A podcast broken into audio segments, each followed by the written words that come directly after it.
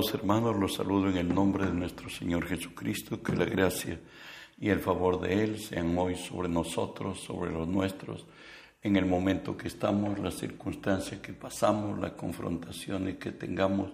Recuerde que si Dios es por nosotros, nada ni nadie podrá contra nosotros. Hoy estudiamos la palabra de nuestro Dios en Jeremías 1.10 que nos dice así, mira que te he puesto en este día sobre naciones, y sobre reinos, para arrancar y para destruir, para arruinar y para derribar, para edificar y para plantar. Oramos, Padre, bendigo tu nombre.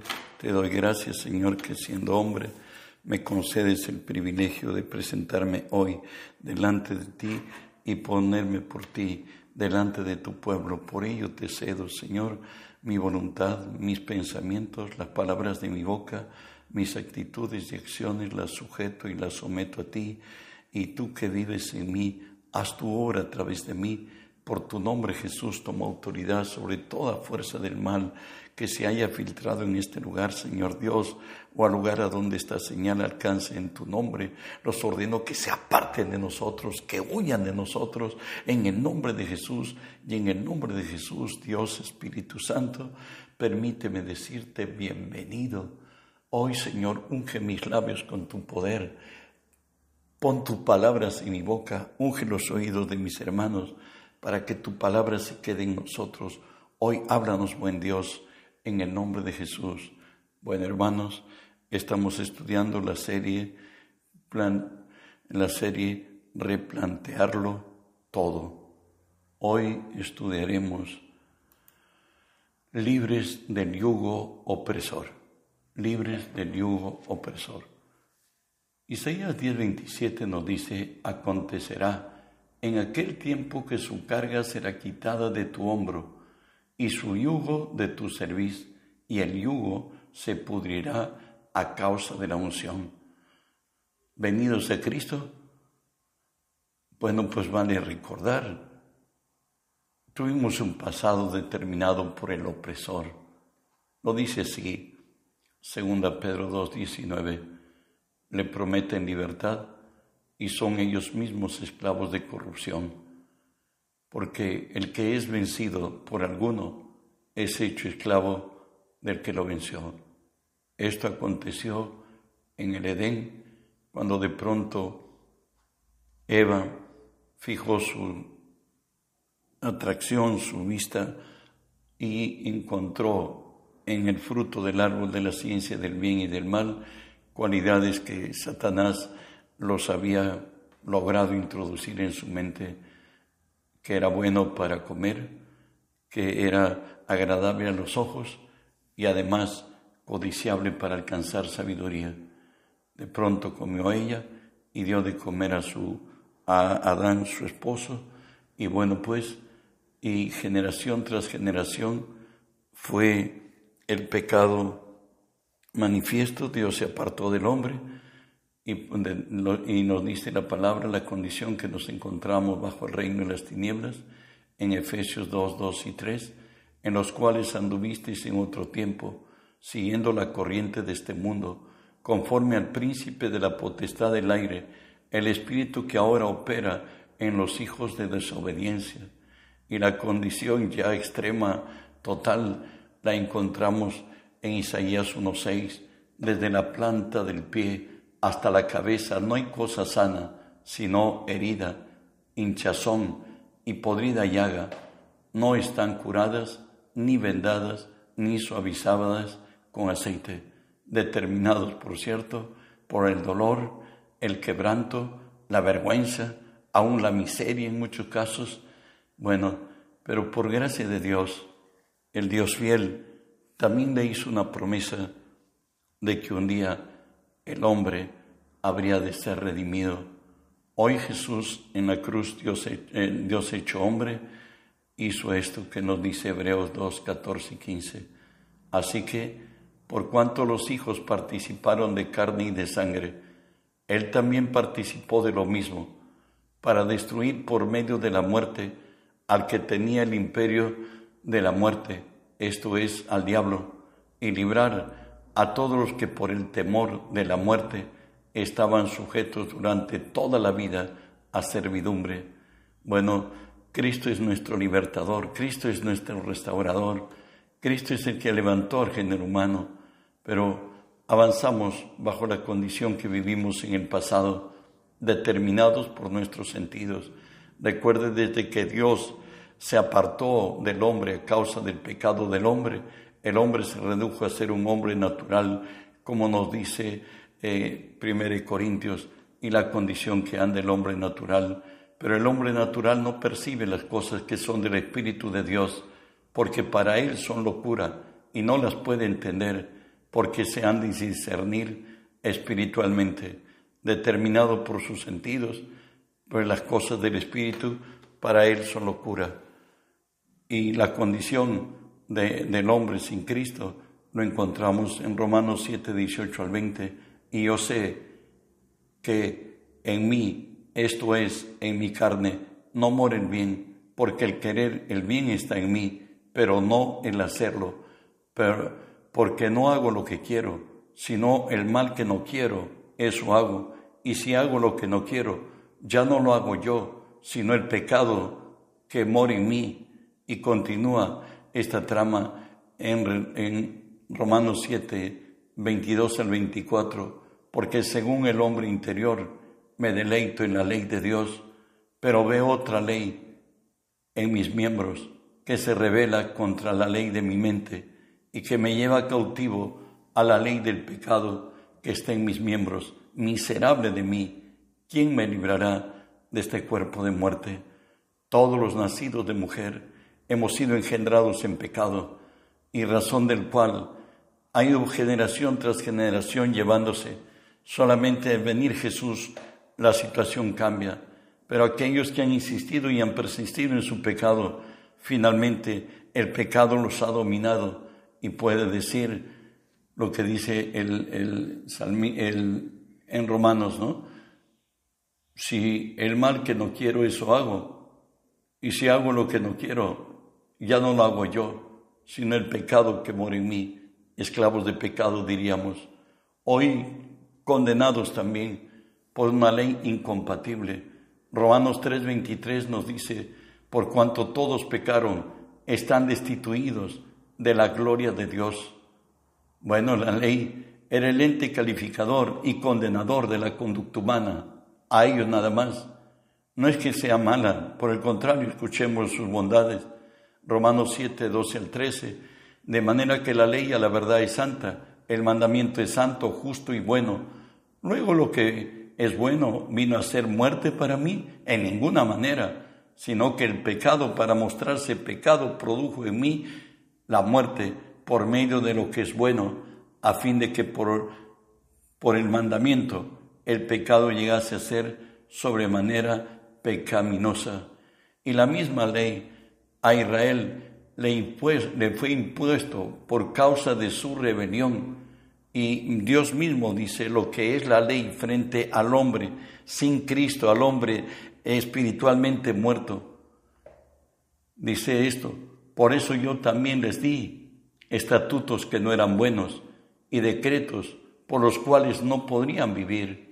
El salmista, por el Espíritu Santo, por cierto, nos, le dice a su pueblo, a Israel, no seáis como el caballo o como el mulo sin entendimiento, que han de ser sujetados con cabestro y con freno, porque si no, no se acercan a ti.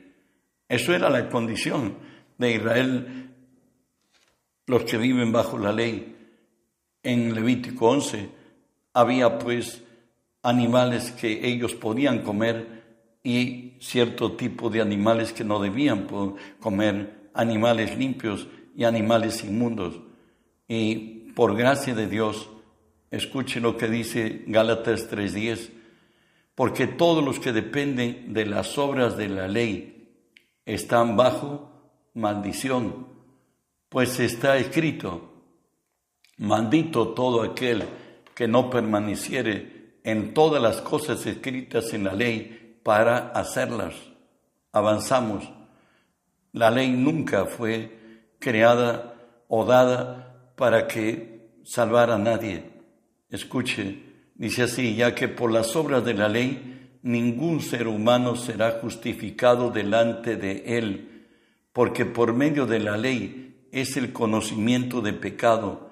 El hombre, eh, ¿por qué es pecado? Porque hemos transgredido a una ley establecida por Dios. Y entonces al traspasar eso, ya somos pecadores y espiritualmente muertos. Mas, ¿qué dice la Escritura en Gálatas 3, 13 y 14?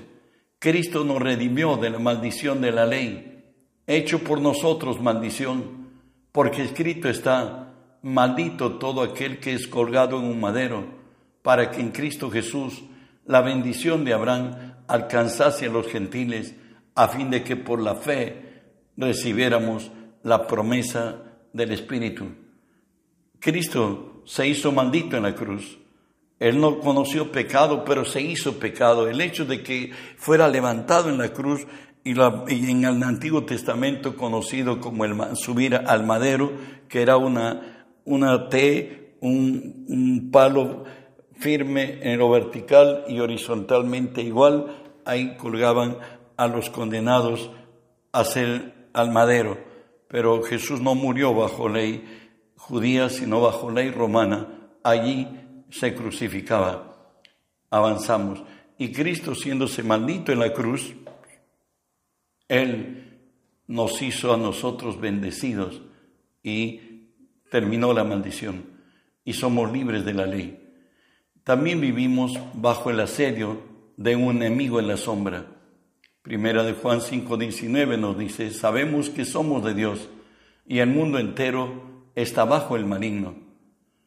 Y Satanás, que está muy interesado en traer abajo todas las promesas de Dios a nuestra vida, eh, está, su, forma de accionar está aquí en la palabra, según de Tesalonicenses 2.4, nos dice, el cual se opone y se levanta contra todo lo que se llama Dios o es objeto de culto, tanto que se siente en el templo de Dios como Dios, haciéndose pasar por Dios.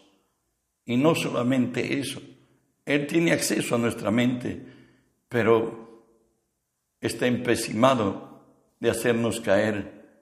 Él es un enemigo fiel, como alguien lo dijo. Primera de Pedro 5.8 nos dice, sed sobrios y velad, porque vuestro adversario, el diablo, como león rugiente, anda alrededor buscando a quien devorar. Él está acosando al hombre en momentos y circunstancias cruciales para incitar, para oprimir, para seducir, para apremiar, para tomar decisiones en la carne, por cierto. ¿Y cómo lo hace? Lo dice Isaías 59.5. Incuban huevo de áspides y tejen telas de arañas. El que comiere de sus huevos morirá, y si los apretaren, saldrán víboras. Satanás, en momentos de crisis, en momentos de apremio, él está lanzando lo que llama él en Efesios 6 las, los dardos de fuego del maligno. Él pone pensamientos en nuestra mente. Aquel que racionalmente obra, puede hasta darle la razón siendo cristiano y tomar decisiones que a la postre le traerán dolor y vergüenza, como nos dice el mismo Isaías 59 del 10 al 12, palpamos la pared como ciegos, andamos a tientas como sin ojos, tropezamos a mediodía como de noche, estamos en lugares oscuros como muertos, gruñimos como osos todos nosotros y gemimos lastimeramente como palomas, Esperamos justicia y no la hay, salvación y se alejó de nosotros, porque nuestras rebeliones se han multiplicado delante de ti y nuestros pecados han atestiguado contra nosotros, porque con, con nosotros están nuestras iniquidades y conocemos nuestros pecados. Satanás incita y cuando tomaste el paso decisivo, el mismo va a ser el que te acusa. ¿Por qué lo hiciste si yo eras cristiano? ¿Por qué tomaste esa decisión? Pero antes te lo decía que, que es necesario hacerlo. Avanzamos. Colosenses 2.15 nos habla de la derrota de, de Satanás pues a través de Jesús y nos dice despojando a los principados y a las potestades, los exhibió públicamente, triunfando sobre ellos en la cruz. Esto es como el cachascán, donde al final el vencedor lo levanta en mil lo levanta en peso al vencido y lo lanza. Eso hizo Jesús en la cruz. Él reveló lo que Satanás podría hacer y puede hacer y hace en la vida de quien ha caído en sus manos. A Jesús lo tenemos en la cruz, desamparado. Lo encontramos que la gente se burlaba. Él era un espectáculo es toda enfermedad y toda dolencia estaba ahí. Ahí es donde él, ni la, ni la cruz que lo sostenía era suya, ahí se hizo pobre, ahí estuvo enfermo, ahí estuvo desamparado. Eso es lo que mostró Jesús, todo el daño que el enemigo cruel puede hacer con el hombre. Pero Jesús lo venció al resucitar y nos dice la palabra, He aquí os doy potestad para hollar serpientes y escorpiones y sobre toda fuerza del mal, y nada os dañará. Vivimos en el pasado jornadas cargadas de maldiciones por pecados propios y heredados. Al principio el hombre fue para ser recolector y no dice, ya caído el hombre, le dice el Señor a la mujer, Génesis 3:16, a la mujer dijo, multiplicaré en gran manera los dolores de, tu de tus preñeces, con dolor darás a luz a, a los hijos, y tu deseo será para tu marido, y él se enseñoreará de ti. Al principio fueron creados ellos para señorear, ambos, para regentar la tierra, pero, sin embargo, Hoy ella estaría sujeta al marido y ella sería el deseo, tu deseo, dice, será para tu marido. Bueno, que Dios nos revele cada uno. Avanzamos. Génesis 3, 17, 18. Dice, al hombre dijo, por cuanto obedeciste a la voz de tu mujer y comiste del árbol que te mandé, diciendo, no comerás de él, maldita será la tierra por tu causa. Con dolor comerás de ella todos los días de tu vida.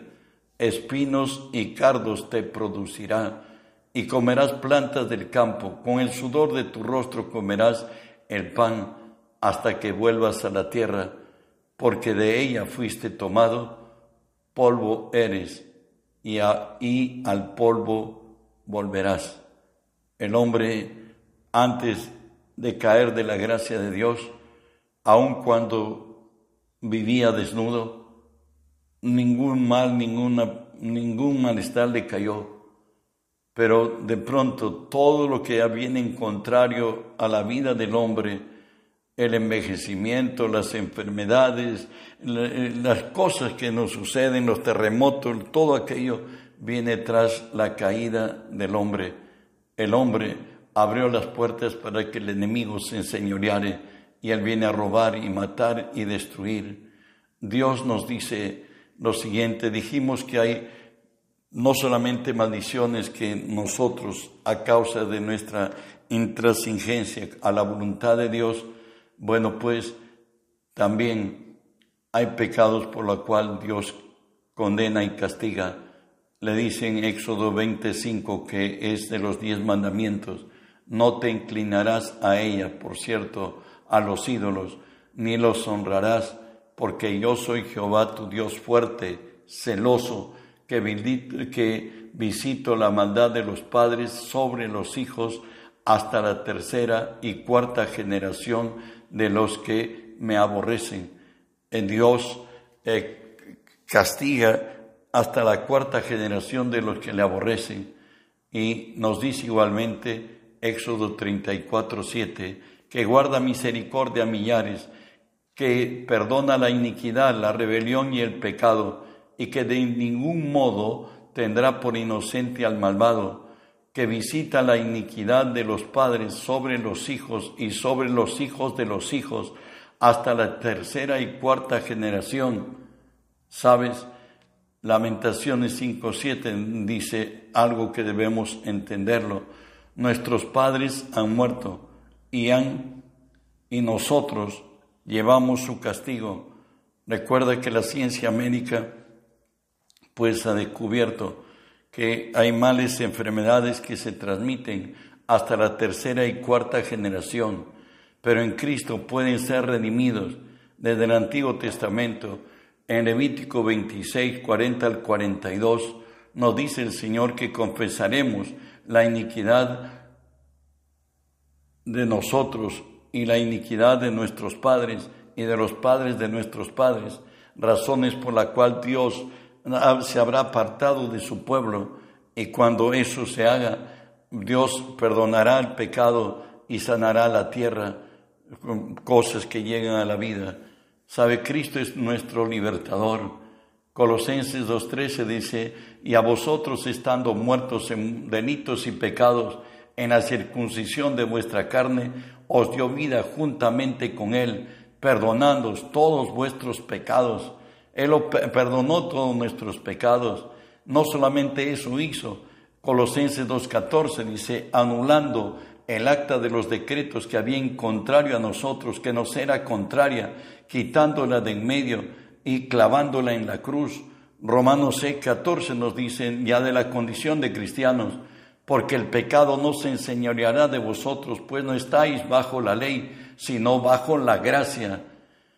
Y hablamos que Jesús exhibió públicamente a nuestro enemigo el diablo y triunfó sobre él en la cruz. ¿Y cuál es la condición nuestra? Efesios 2.6, y juntamente con él nos resucitó y asimismo nos hizo sentar en lugares celestiales con Cristo Jesús Dios en su gracia nos ha bendecido, pero cuánto sucede esto, creo y considero que es muy importante. Juan 8, 31, 32. Dijo Jesús a los judíos que habían creído en él, a ti y a mí también, vosotros, si vosotros permanecéis en mi palabra, me crees, no cedes ningún momento, lo interiorizas, lo haces tuya seréis verdaderamente mis discípulos y conoceréis la verdad y la verdad os hará libres. Santiago, el hermano del Señor, nos dice en Santiago 4:7, someteos pues a Dios, resistir al diablo, y él huirá de vosotros, y seremos libres cuando permanezcamos en la verdad. Que las bendiciones de Dios te alcancen extiende el reino de los cielos y reenvíe este mensaje